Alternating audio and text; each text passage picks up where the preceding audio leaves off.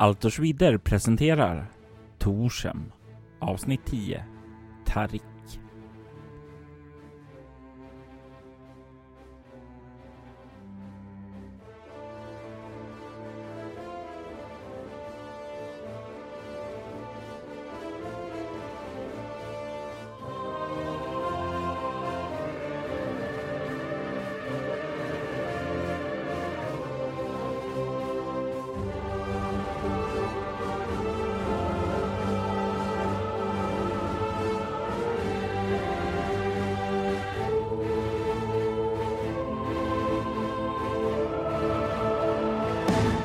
Ogmund och Polan har lämnat Kashims gömda tempel bakom sig för att bege sig efter den raska krigarprästen som skickades tillbaka för att rapportera till staden om vad som hade funnits. Ogmund och Polan hade tagit sig igenom berg, mark och skog under nattens mörka timmar för att förhoppningsvis komma ifatt honom. Och det gjorde de. De fann hans lägerplats i skogen, i gamla skogen, där elden sprakade varmt om natten. Han var vaken då de kom, för vid lägerelden satt en annan man en man som sa att han hade blivit hänvisad till Ogmund av Liella. En man som sa att han behövde spiran Larima. Ogmund, när du hör de här orden, att han behöver den, att han blev hänvisad hit av Liella. Vad går igenom dina tankar då? Min initiala tanke är att tösen är i fara och att jag måste hjälpa. Det är liksom det spontana som kommer upp direkt. Sen vet jag också att det finns folk, det finns fiender där ute som eh, inte skulle dra sig för att dräpa en budbärare från henne och ta på sig en, en klädesplagg med en eh, symbol som jag eventuellt skulle känna igen. Och, ja, så att det, jag blir lite misstänksam sen. Först blir det bara så ja, klart jag måste hjälpa. Sen kommer misstänksamheten. Och sen känner jag hur psykiskt dränerad jag är. Jag har ju bara två psypoäng kvar. Så att, eh, jag känner mig liksom mentalt och psykiskt dränerad och så har vi sprungit en bit in på natten. Så jag tror, ja men kanske efter tio sekunders tystnad och bara tittandes på honom. Så säger jag, eh, berätta mer. Vadå, tösen i fara? Var, var är hon? Vad har hänt? Vem är du? För henne? Och allt sånt. Det var många frågor på en gång. Eh, vad jag vet så är tösen säker. Hon, eh, hon var i fara. Eh, hon, hennes tempel attackerades av svartpräster och de flesta dräptes där. Hon eh, tog sig ut ifrån templet där och fick beskydd av en eh, man eh, som kallades för Kasim. Och hon reste norrut till Kandra. Eh, det var någon eh, kvinna där, får se vad var det hon hette. Det var nästan så Liv, Liva, så var det. Hon, Liva som hon skulle eh, ta in hos. Eh, och den här Kasim hjälpte henne att ta sig dit. Och det var under den resan dit norrut till Kandra som jag träffade på henne. Och eh, vi diskuterade väl lite där och jag... Mitt uppdrag är av stor vikt och när jag talade med Lela så ja, det var då som hon gav mig eh, hänvisning till dig och var du befann dig för att jag skulle kunna nå dig. Vad var det för uppdrag du var på då? Vad var det för viktigt uppdrag? Vad vet du om spiran Larima? Ja, det är en gammal viktig pryl. Det är också ett sätt att se det på om man vill vara väldigt, väldigt odramatisk om det. Jag är inte så dramatisk av mig. Ja, alltså det är en gammal artefakt. Det är en viktig pryl liksom. Men vad har det med ditt uppdrag att göra? Jag tror inte du förstår hur viktig den är. Den är vad som kan få världen att rämna. Ja, alltså den kan öppna några dörrar och man blir jävligt slut i pallet efter. Enskilt ja, men om du har alla så kommer du att vara som, ja, som en sliskig sockerdryck på en het sommar. Du kommer dra till dig fasor från ondskans sida. Och när du gör det så kommer kronjuvelen att dra dig in mot dess kamp. För det finns en mörk uppsättning. En mörk uppsättning som om den brukas och vinner makten över den ljusa kronjuvelerna, då kommer livet på Altor att nå sitt slut. Och du är på den ljusa sidan då, eller? Jag skulle säga som så att eh, mitt brödraskap är varken på den ljusa eller mörka sidan. Vi vill förhindra det här ifrån att ske.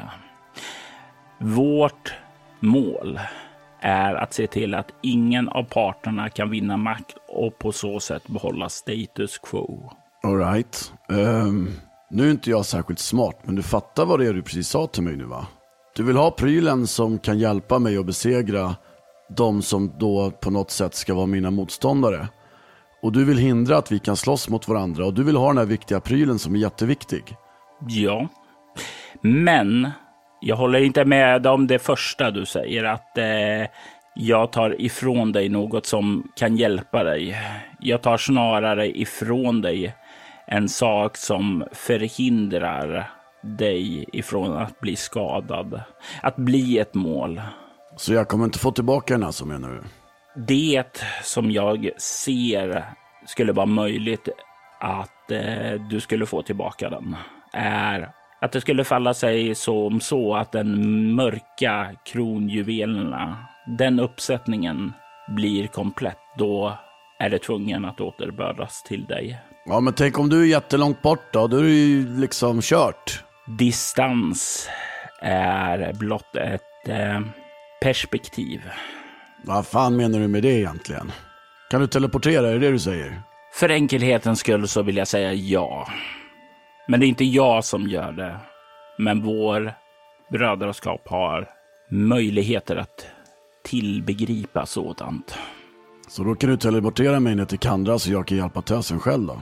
Som jag sa, jag har inte det. Mitt brödraskap har. Ja, var finns de någonstans då? Vi har ett tillhåll i Ordo Magica nere i Krilloan.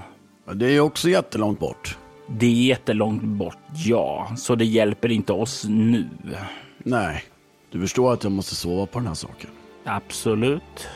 Det har jag inga problem med. Vart bär dig dina steg efter det här? Är det söderut du ska sen då eller? Efter att jag har fått det här föremålet så blir det söderut. Då tar jag det till Krilloan. Krilloan? Men tösen var ju i Kandra sa du ju. Ja. Du sa ju att hon behövde den. Nej, Ja, jag sa att hon hade skickat mig till dig. Och sedan undrar du var hon var. Mm. Om jag säger nej? Det vore olyckligt. Hans ansikte är som en fasad. Han verkar inte direkt ge ifrån sig några former av eh, känslor, utan det är snarare som han står där och studerar dig. Väldigt, väldigt alert på om du skulle få för dig att dra ditt vapen. Du kan ju se att det hänger i hans vapenbälte en större svärd.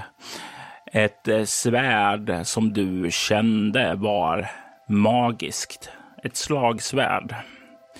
Och det, det är någonting kring det här att det, det här ser ut och känns som en krigsveteran. Men han verkar inte vara den typen som agerar eh, irrationellt och impulsivt. Jag tittar på polaren. Han kollar tillbaka på dig och säger Kursta. Ma Makrusta. Han nickar lite. Dels lite surmulet, men kroppen slappnar av ungefär som att han är glad över att inte behöva gå in i strid. Mm. För en gångs skull. Han kanske också ser att det här är en kille som kan ta oss båda två rätt lätt.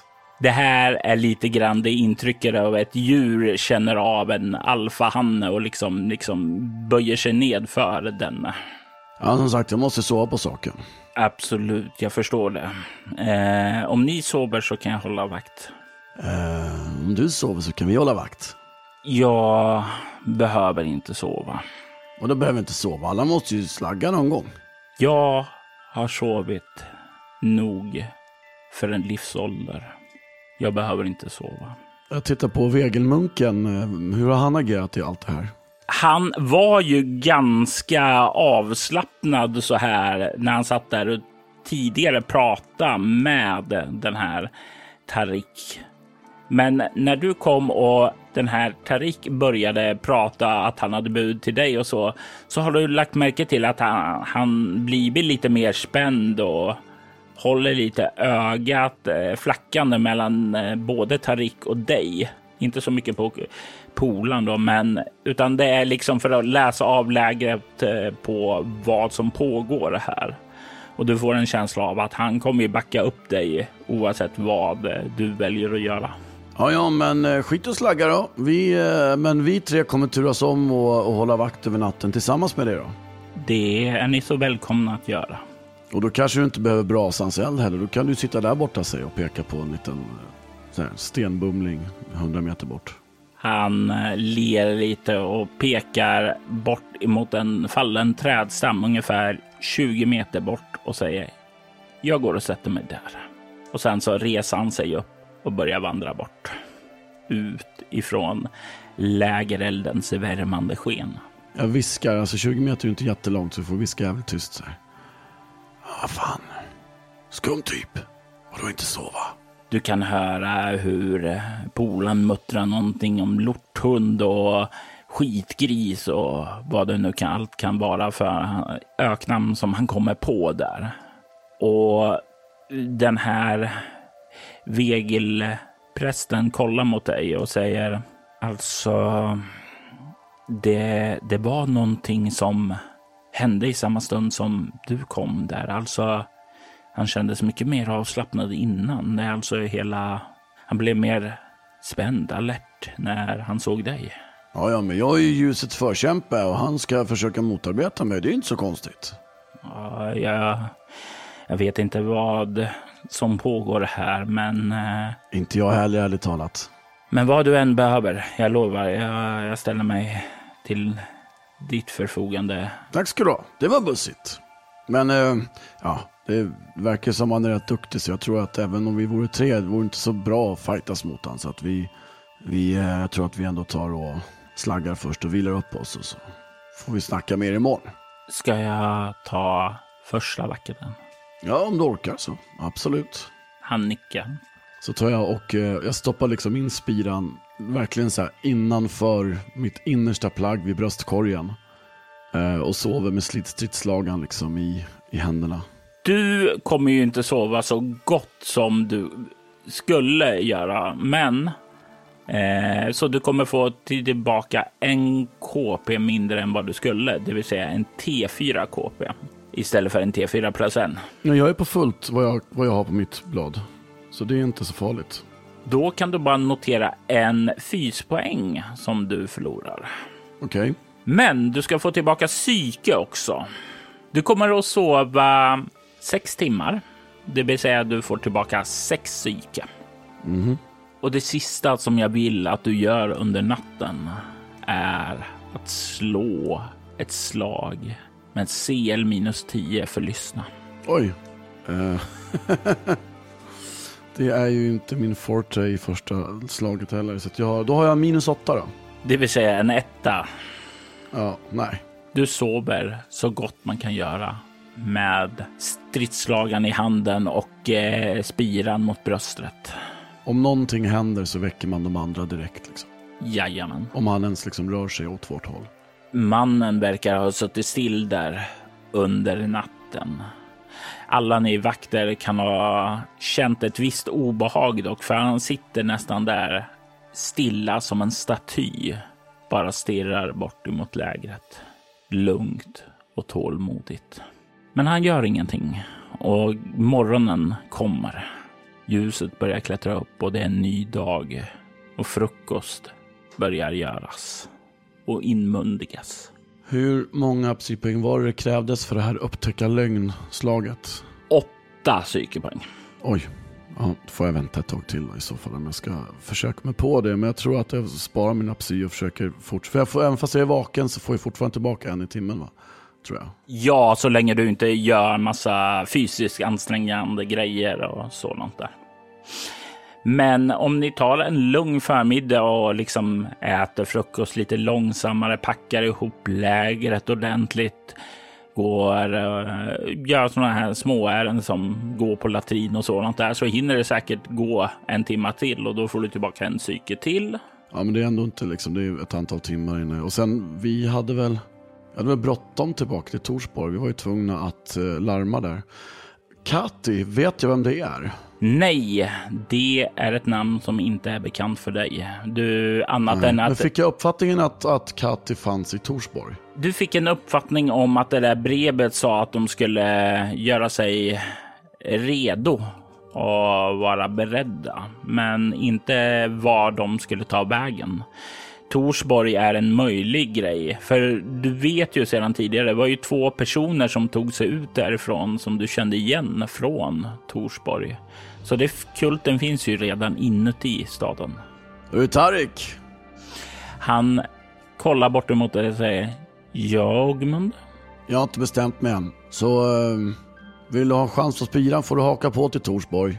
Det är ett sätt vi kan göra på och det är ett sätt som jag är bekväm med. Bra. Han reser sig upp och börjar kliva bort emot lägret för att sluta upp vid er. Du är ju en jädra skum typ alltså. Du säger i stort sett att du vill ta den ifrån mig för att försvåra för mig. Rakt ut sådär Nej, bara. det är ju det jag inte vill göra. För om du har den där i din ägo så innebär det att du kommer bli ett mål. Att du kommer dra till dig mörkrets anhang som vill lägga beslag på den för att tippa balansen åt fel håll. Jo, men alltså. Det är en fyrbåk för mörkrets krafter. Känner du dig redo att möta mörkrets krafter? Jag har mött ganska många mörka krafter på sistone. Det har gått ganska bra. Förutom när jag har tagit lite dumma beslut. Då har det gått sådär, men ändå okej. Okay. Den ungdomliga övertygelsen om att det goda ska segra. Jag... Det är mest en slutsats baserad på erfarenhet, säger jag stolt. Och så tittar jag ner mot polan så här. Så där talar man om man är en vis och klok person. Jag är blott ett enkelt verktyg för en sekt som står neutral i den här konflikten. Och jag är rätt säker på att om mörkrets krafter kom om de verkligen inte kom och inte bara de skuggyngel som eh, rör sig lite i utkanterna här. Jag skulle inte våga möta dem själv. Och jag vet inte om jag skulle våga lita på dig när det gäller världens öde. Kanske inte nu i alla fall.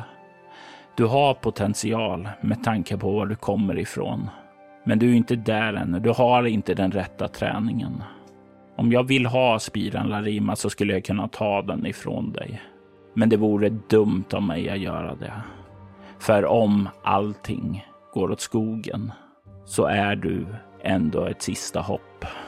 När han pratar om att så här, första gången han sa jag skulle inte lita på dig att liksom du skulle kunna klara det här, att du skulle liksom Eh, så tittar jag ner på polan och bara ger ett så här, du vet en axelryckning ungefär som att han har en poäng. ehm, och sen tittar jag på honom och säger, men alltså om de här mörka krafterna är så jädra hemska, varför är det så hemskt ifall ljusa sidan vinner då? då? Är det någon så här maktkorrumperar eh, tjottafräs du tänker på eller? Om jag skulle kunna vara säker på att den ljusa sidan skulle vinna så skulle det inte vara så farligt. Men med tanke på vad som finns på andra sidan. Att Chakoras tjänare är så mycket äldre än dig, har så mycket mer erfarenhet, har så mycket mer kunskap. De vet hur de ska använda de här föremålen. Du har börjat nosa på det. Men jag ser ju ända hit att du inte är redo. I sån fall skulle du ha använt Spiran Larimas krafter för att avslöja om jag ljög eller talade sanning. Ja, jag, jag, tänkte på det, men grejen är att jag är lite så här psykiskt utmattad just nu. Så att, eh, vi, vi, tänk, vi, vi gör nog det nere i Torsborg. Eh, även om jag tänker att det du säger är ju så eh, oövertygande. Och det tror jag att du vet också. Du är liksom onödigt öppet ärlig på ett sätt som eh, en fiendes hantlangare nog inte skulle vara. Jag tror att en, en fiendes hantlangare skulle komma lismande och... Eh, eller så skulle de bara ta det med kraft. Ja, eller, eller bara ta det med kraft. Precis, precis. Ja, exakt så. Precis så. Eh, så jag tänker att du nog talar sanning. Men eh, därmed inte sagt att jag håller med dig och tycker att det är rätt beslut att ge dig spiran. Så jag måste tänka på det lite till, okej? Okay? För jag tänker också så här, jag menar om, om jag måste lära mig använda spiran och bla bla bla, då måste jag ju ha den. Annars kan jag ju inte upptäcka dess krafter, eller hur? Om den sitter i någon jävla kista nere i Krilloan eller vad fan det hette. Innan du ens kan börja tänka på att använda föremålen så behöver föremålen samlas och om vi samlar dem så är de eh, på ett och samma ställe och lättare att komma åt om det skulle ske som så att det behövs. För det andra så är det du som behöver bli mer erfaren, starkare. Vi kan inte ha dig lalla omkring här och vara lite utmattad. För det är ju någonting som inte fienden väntar på. Du måste alltid vara beredd att agera. Du kan inte låta dig själv. Jo, jo, men nu, nu trodde jag att vi skulle slåss mot deras ledare här någonstans. Eller inte, alltså högsta ledaren. Jag, jag är inte dum i huvudet helt och hållet i alla fall. Men vi hade precis ett, eh, ett tempelanfall och jag behövde komma in genom en dörr tyst och lätt och smart och då bla bla bla. Och sådär. Men eh, ja, vi, vi har faktiskt lite bråttom till Torsborg för att det är mörkrets hantlangare agerar i detta nu och kanske håller på att undanröja folk i Torsborg.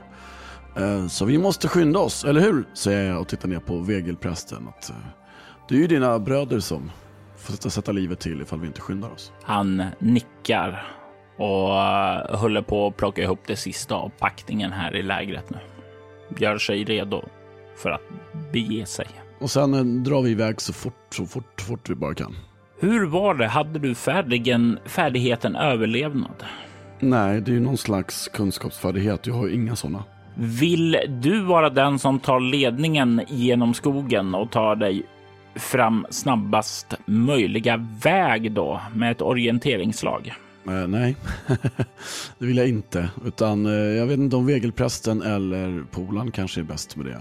Eh, jag, menar, jag tror att vi, så pass mycket koll har man att man kan se på solen om man reser, liksom, att man inte reser mot norr utan man reser ungefär sydväst. Men sen behövs det ett orienteringslag för att liksom, hitta snabbaste vägen och så vidare. Men, är Pola, för Polan har gjort sånt här förut för mig, har han inte? Han är väl lite okej okay på det i alla fall? Ja, han eh, har gjort det tidigare och jag låter han göra det igen då.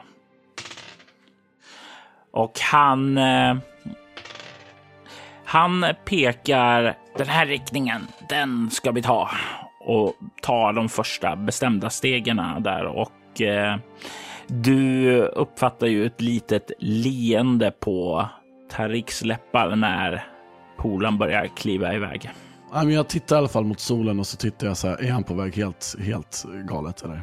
Inte vad du kan se. Inte vad jag kan se.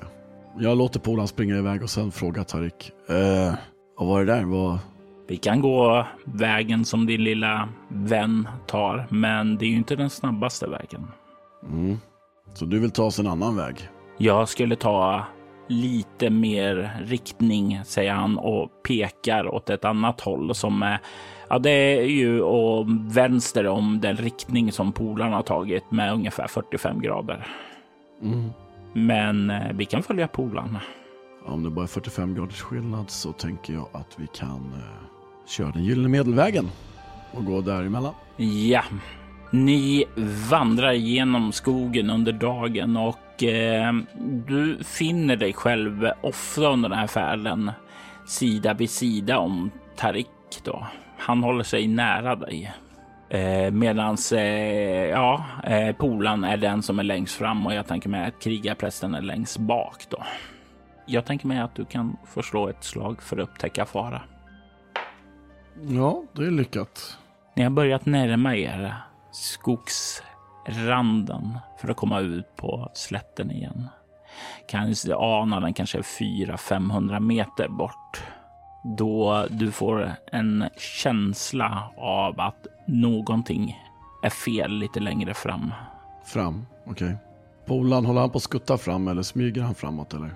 Han, ja, han smygskuttar. Alltså han rör sig ju ganska eh, fram med entusiasm, men han gör det ändå rätt tyst. Han verkar rätt van att röra sig fram här, så han låter inte särskilt mycket. Jag gör en liten bara så här vissling som... Jag kan, jag kan inte jag vissla så bra just nu, men... Eh, en liten så här, bara vissling för att han ska liksom uppmärksamma mig och så gör jag liksom ett tecken för att så här, ta det lugnt, chilla lite. Håll dig gömd nere. Och han eh, stannar till och nästan instinktivt så här hukar han ner sig och nästan försvinner in bland mossan. Något som inte stämmer där framme. Ser du något Tarik? Två bågskyttar uppe i trädkronorna. Eh, ser ut som vanligaste stråtrövare. Ska vi... Äh, äh vad fan. Hörde ni, bort med bågarna och försvinn annars dödar vi er. Vi är mycket starkare än vad ni är. Eh, jag tänker mig att du kan få slå ett bluffa, även om det kanske nödv inte nödvändigtvis är en lugn. Okej då. Jag har faktiskt blivit lite bättre på det här. Jag har ju, trots att jag var skitdålig från början, fått lite erf då och då och lagt lite BRF, så jag har kommit upp till sju i alla fall. Eh, jag tänker mig att du får en CL plus två också på det, det hjälper inte. Nej.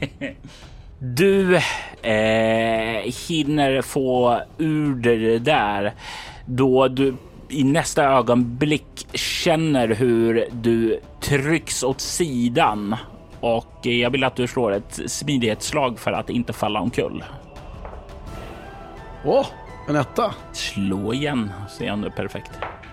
Det var ju en sexa, så att ja. Du hinner ju uppfatta då att den som puttar undan dig är ju Tarik Eh, och han gör det för att en pil kommer susande genom luften för eh, rätt emot dig, men nu passerar förbi dig.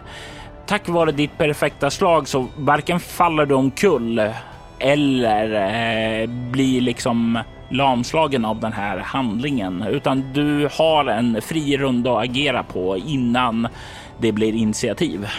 Vad gör du? Så de var, hur långt fram, framåt var de? Det är oklart, ungefär 20-25 meter, men du har ingen riktig sikt på dem just nu. Mm.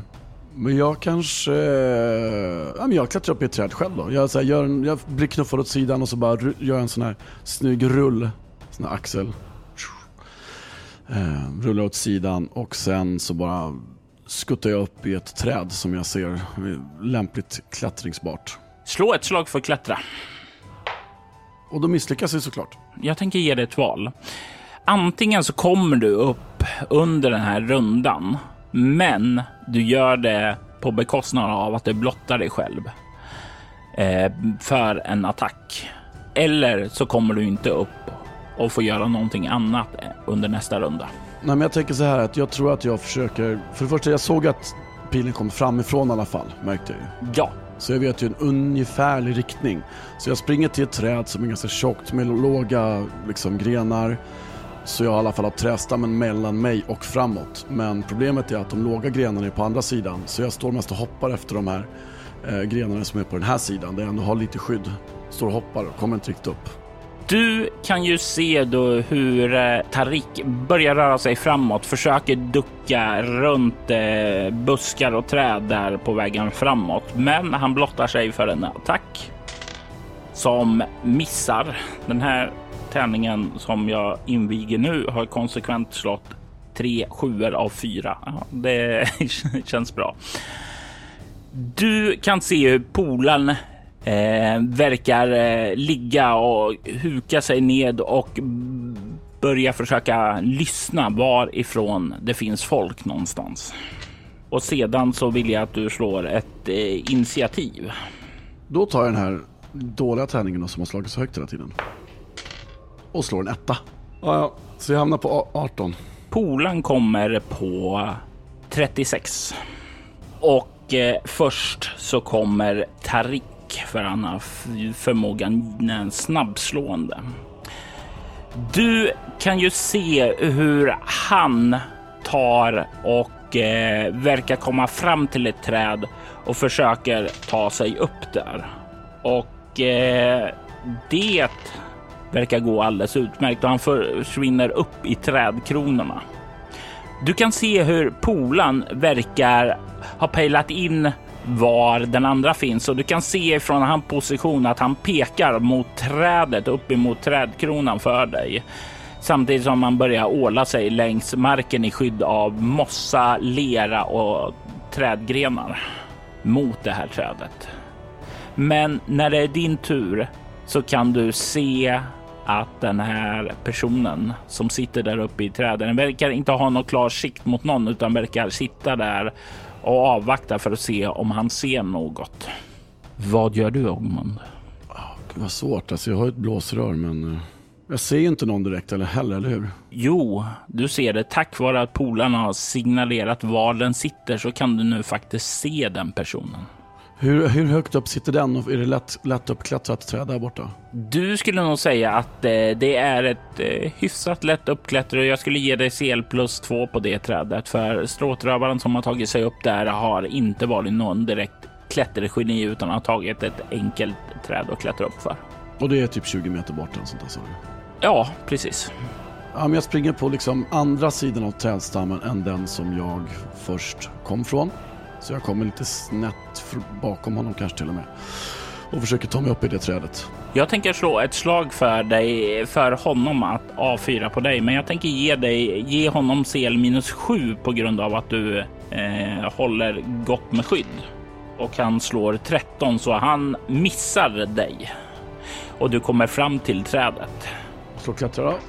Oh, vad sa du? Jag har 11 och jag slog 12. Jag fick någon plus sa du. CL plus 2. Så du tar dig upp under den här rundan och du kommer upp där så du sitter på en trädgren och du kan nu klart och tydligt se honom lite längre bort där och han verkar lite förvånad över hur snabbt du har kommit upp där.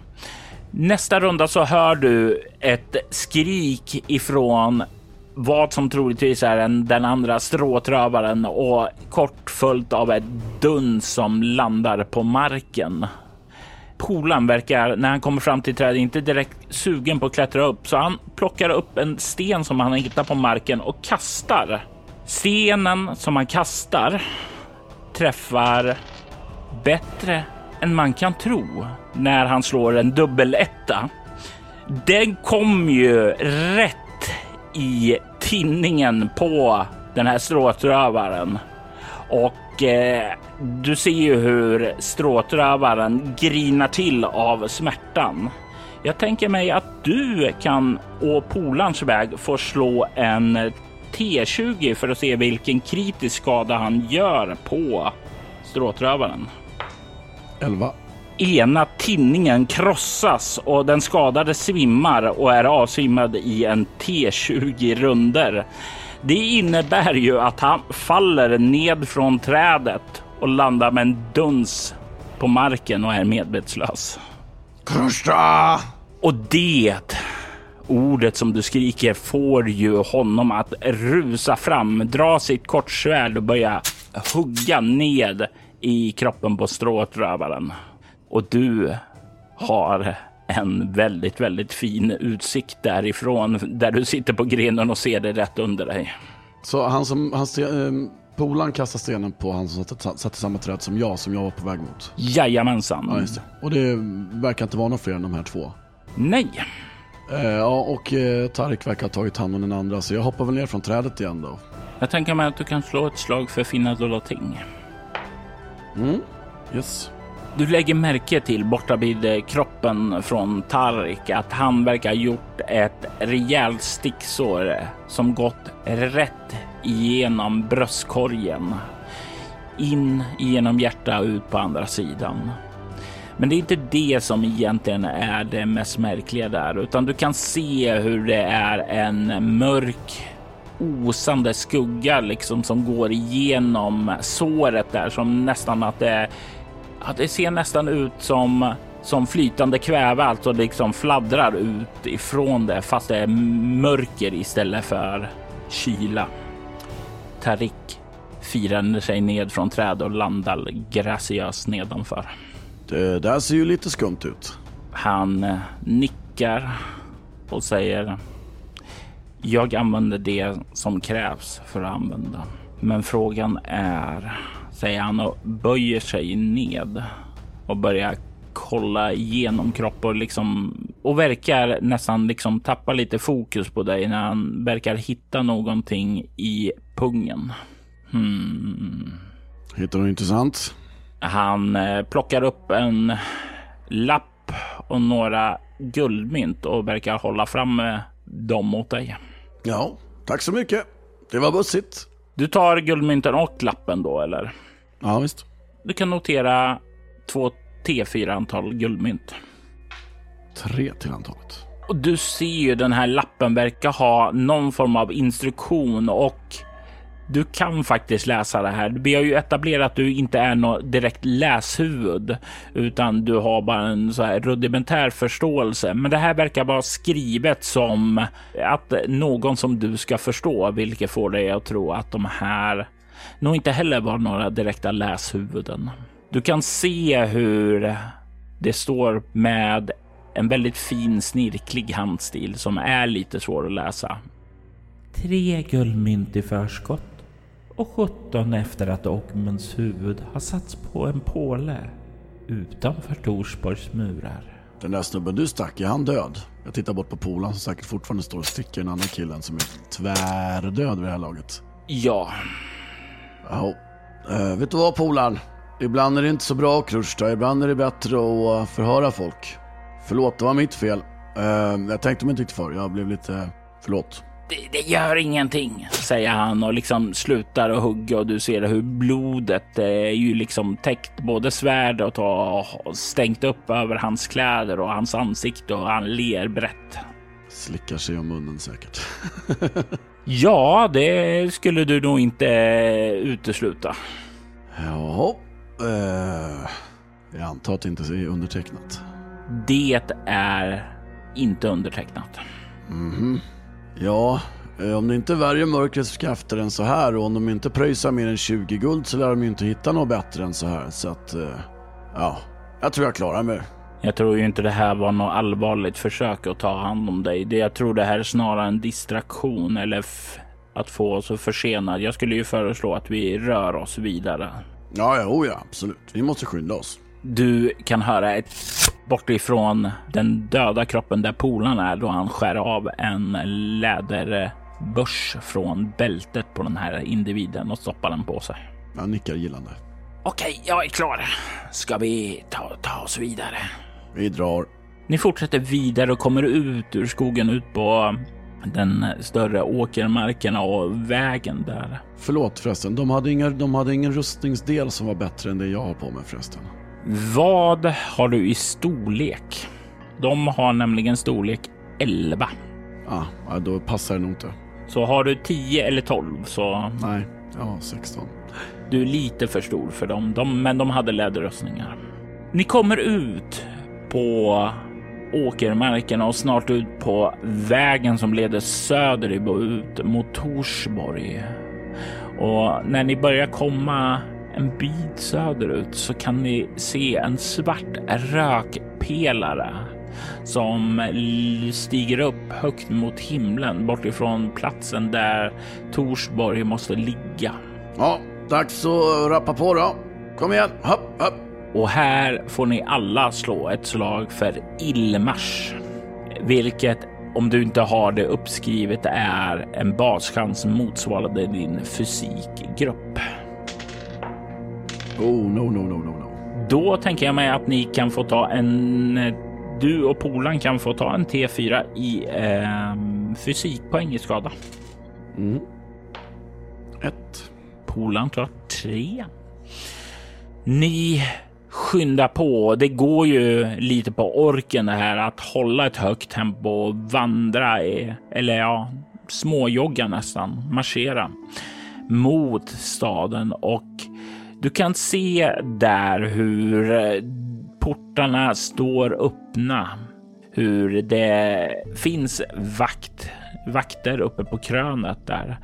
Men inifrån staden, borta vid vad som måste vara Stora torget, så kan du se en eh, hög rökpelare som liksom stiger upp emot himlen. Jag säger till polarna att du minns eh, stället där du väntade sist jag drog in till stan?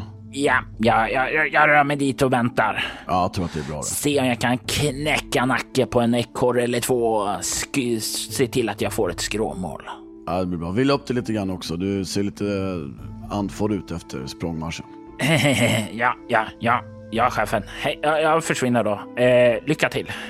Och sen vänder han sig om och börjar ta sig in i skogen igen. Yes, vi springer in mot stan. När ni kommer närmare stadsporten så kan du se hur vakterna liksom stannar till, kollar bort emot er och sen liksom verkar de känna igen dig ungefär som ja, det är han. Eh, och liksom slappnar av. Men det är inte så att de kastar några okvädesord utan de bara ignorerar er när ni kommer närmare då. Jag börjar ropa redan från 30-40 meters håll. Vad är det som har hänt? En av vakterna kollar ner på en avrättning. Det, det var det var kaos här igår natt. Mordförsök och ett mord som skedde. Vem? Vem? Var? När? Hur?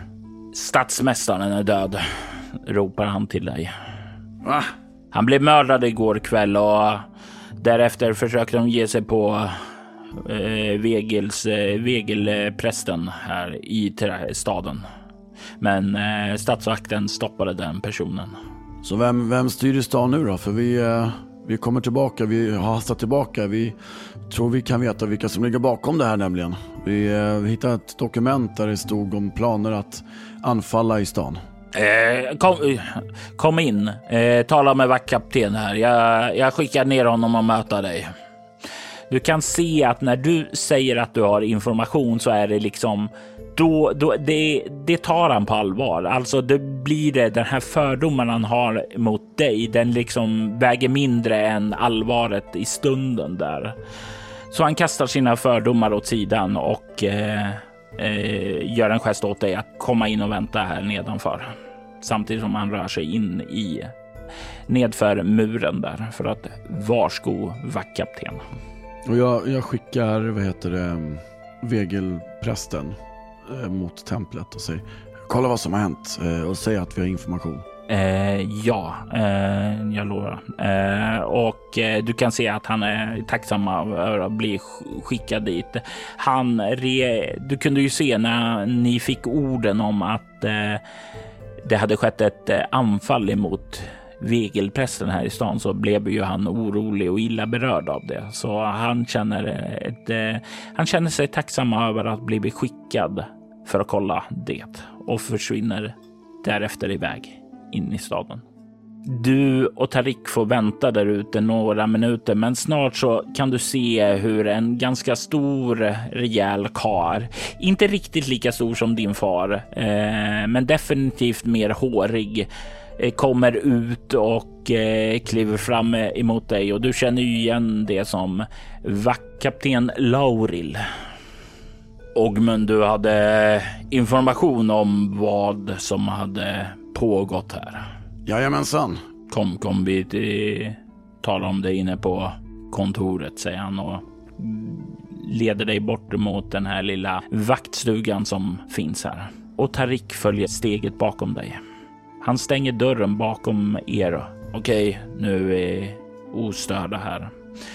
Berätta, vad eh, har du hört? Ja, men jag tror jag ändå kastar tärningen och eh, chansar lite här på att han går att lita på och berättar om vegelprästerna och vårt anfall mot det här templet och att vi där fann dokumentet som, ja, det, det där dokumentet till Kati från Achatoth och eh, vi visar fram det helt enkelt.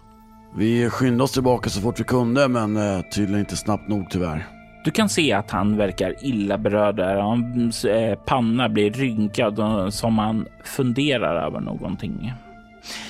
Du känner ju igen de här två personerna från staden där. Nämner du någonting om dem? Jo, det gör jag. Jag säger deras namn. Att, ja, de, de, de här två typerna var där och eh, ja, jag kände igen dem från stan här så att, eh, det kan ju vara ett bra ställe att börja kolla. Ja, vi, vi kände till eh, Anja. Det är hon som brinner just nu för mordet på vår stadsmästare. Men vi känner inte till Hardred, så det här är ny information, värdefull information. Jag ska genast skicka en eh, vaktpatrull till hans hem. Han säger att det är värdefull information så står jag bara och nickar liksom så här. Mm, mm. Jag vet att många av mina män talar strunt om dig och har beskrivit dig som ett problembarn, men det här som du har kommit med idag är värdefull information och det ska veta att du är en sann vän till vår stad. Jag står här och tvekar. Så ska jag säga ja, handen på hjärtat så kanske det inte har varit helt problemfritt i det förflutna, men bla bla bla och sådär. Men jag, jag håller min mun och bara nickar. Mm, mm. Han verkar kliva bort mot dörren, öppnar den och vrålar efter en av statsvakterna som kommer framspringande där. Du kan ju höra han snabbt ger order att eh, denna ska ta med sig tre andra män för att bege sig bort till Hardreds hem. Och han nickar och de börjar försvinna iväg. Han vänder sig sedan tillbaka mot dig och säger jag ska ta och gräva i det här och se om jag vad jag kan få fram. Men det här brevet som du säger, det oroar mig. Vi behöver sätta en högre vaktrotering här runt staden. Det är oroväckande att de redan kan ha folk här inne. Folk som kan påverka vår led inifrån. Men vi borde stänga staden och försöka reda ut det här. Ja, säg bara till om det är någonting jag kan göra. Jag är ganska bra på att sniffa ut om någon ljuger till exempel. Och så, blir, så winkar jag till eh, Tarik så här. Du kan se hur Tarik, han, han säger ingenting, men du kan se att han eh, ler brett ungefär som visst, sure, right. Vaktkapten nickar och säger ta dig tillbaka till eh, den blå draken så återkommer jag om någon timma med mer information om vad som vi kan göra. Det låter bra det. Jag vet att eh, din far, han har god koll på folk som rör sig här inne och det är fullt möjligt att han kan ha snappat upp några rykten där också. Så kolla med honom om han har hört någonting eller lagt märke till någonting. Så återkopplar jag med dig senare. Det låter toppen det. Tjingeling! Du och Tarik tar er ut. Under den här dagen som har gått då, så har du fått tillbaka ytterligare tre psyke. Mm. Och ni börjar att vandra ned emot den blå draken. Och jag tänker mig att du kan få slå ett Finadolla tingslag här för att lägga märke till någonting. Ja, slår nio, har tio. Du lägger märke till en sak. Tarik har varit här i staden tidigare. Han rör sig på ett sätt som han är bekant med den och vet exakt var han ska. Och när ni börjar närma er den blå draken, platsen där Bern Almstarke, din fosterfar, finns, så kan du se att han börjar att bli lite mer så här försiktig. Eller försiktig är kanske mer fel ord. Det, det är någonting i hans person som lite motvilligt rör sig framåt osäkert på ett sätt som han inte tidigare rört sig. Det är nästan som man känner en viss ovilja till att närma sig den blå draken. Men jag, tror ändå, jag tror ändå att jag känner ett visst behov av att imponera på den här Tarik. Det var därför jag inte bara stod bakom trädet och lät honom ta hand om stråtröm jag vill liksom hjälpa till och visa att jag är värdig. Eh, och på samma sätt vill jag också visa att jag inte är helt tappad bakom sista vagnen på tåget. Och tittar på honom med en slug min och säger Jaså, du och farsan har lite beef från, eh, från förr? Det är lugnt, jag kan säga åt honom och inte och ta det lugnt. Vi har ju affärer ihop du och jag nu. Jag kanske ska vara ärlig med dig Ogmund. Det är alltid bra att vara ärlig. Jag har träffat dig tidigare. För jag var med dig och din mor då hon lämnade av dig hos Bern. Bara stannar helt stilla och tyst länge. Fortsätt. Din mor var en del av brödraskapet. Det var hon som formade mig till den jag var. Och jag är rätt säker på att den då vi kliver in där så kommer Bern att känna igen mig. Ja, men det är väl ingen fara? Eller? Jag har ingen aning om hur han kommer reagera. Eh, det beror helt beroende på vad för relation han har format till dig. Om han känner... Ja, han är nog, eh, om jag får säga det själv, tacksam över att jag har kommit in i hans liv. Så att eh, han kanske bara är tacksam. Men han kommer kanske ställa lite frågor, men det är ju precis samma frågor som jag kommer vilja ställa ändå. Så att låt mig, lå, jag klappar honom på axeln klämmer till lite extra hårt. Låt mig eh, bjuda på eh, bästa stopet eh, i den här delen av Altor. Är det, menar jag.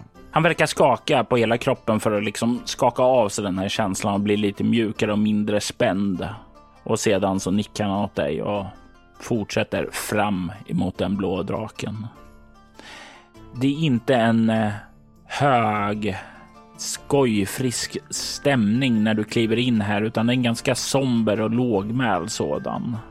Folk verkar vara tagna av vad som har hänt och det är nästan eh, det är en känsla av att folk här sitter och dricker gravölen. Några småtalar om minnena om stadsmästaren och den ondska som verkar vara på inmarsch här i stan.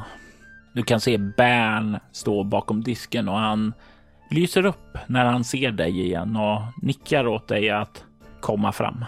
Tjena farsan, vi behöver snacka. Var karln okej? Okay? Och sen så stelnar han till när han ser Tarik kliva upp bakom dig och ögonen vidgas lite. Uh, som sagt, vi behöver snacka. Kom, kom bakom disken. Vi, vi pratar lite privat här. Och han gör en gest åt en av servitriserna att ta över samtidigt som han öppnar bänken åt er att, och gör en gesta åt er att komma med. Mm. Jag vill gå in.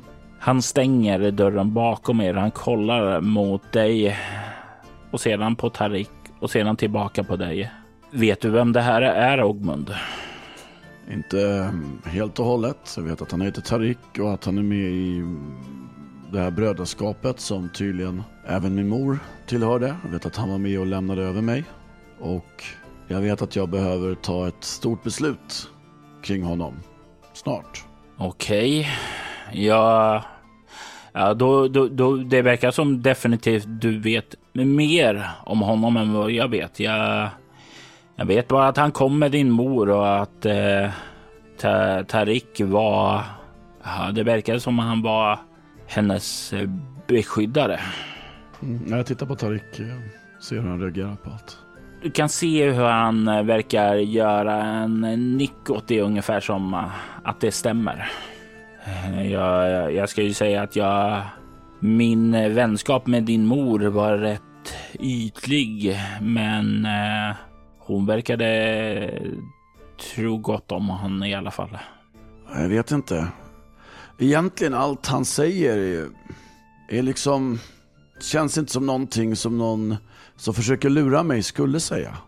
Och eh, om min mor verkade lita på honom så samtidigt tittar jag på Tarik. Jag behöver ju spiran. Nu. Här. Och vem vet om jag kommer behöva den igen. Snart. Den som enbart förlitar sig på magiska föremål och inte på sina egna instinkter kommer inte bli långlivade. Du kommer bli en lika extraordinär person som din mor var. Det är jag övertygad om. Men det är inte för att du har rätt föremål, utan för att du har, att du har rätt dygder i ditt hjärta och ett starkt mod innanför ditt pannben. Använd inte föremål som en krycka, men när du är redo så kan du använda föremålen som ett vapen, ett verktyg, ett redskap. Jag tar upp spiran, håller den i handen, tittar på den. Vet du vad Tarik? Jag tror att jag har bestämt mig. Och sen sträcker jag fram spiran mot honom. Och du svär att du kan eh, återbörda den här till mig om jag behöver den? Och kvickt, inte ett bud tre månader ner till Krilloan och sen tre månader tillbaka och bla bla bla. Jag lovar att svär att jag ska se till att du får ett möjlighet att kontakta mig på ett utmärkt sätt. Men det kommer ta en liten stund innan jag kan ge dig det. Men därefter så kommer du att ha en länk till mig. Låter det okej? Okay? Ja, då får vi hoppas att skuggan inte samlar sina prylar eh, jättesnabbt då. Det kommer den inte kunna göra för den behöver gå över min döda kropp för att kunna göra det. Han håller ut handen. Jag lovar att hålla dig säker till dess att du får ringen och så gott jag kan därefteråt. Du är en väldigt konstig man, Tarik. Men jag tror att du har goda avsikter. Gott så, gott så. Så far, den där ölen vi skulle bjuda vår vän här på.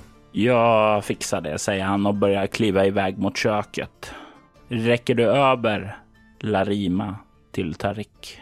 Jag räcker över spiran till Tarik. Och han tar emot den, ler emot dig. Tack så mycket Ogmund. Och sen så ser du att han liksom tar fram en liten sak eh, från sin ficka och håller upp den lite framför dig. Och du kan se att det är ett timglas och därefter så vänder han den upp och ned så att sanden börjar rinna nedåt där och i nästa ögonblick så är han borta. I detta avsnitt hör vi Andreas Lundström som halvårstjuven Ogmund. Spelledare var Robert Jonsson som även tog för ljudläggningen. Avsnittet klipptes av Kvarnberg Productions, ett företag som bistår dig med allt ifrån att hjälpa dig att starta upp en podd till att klippa och producera den.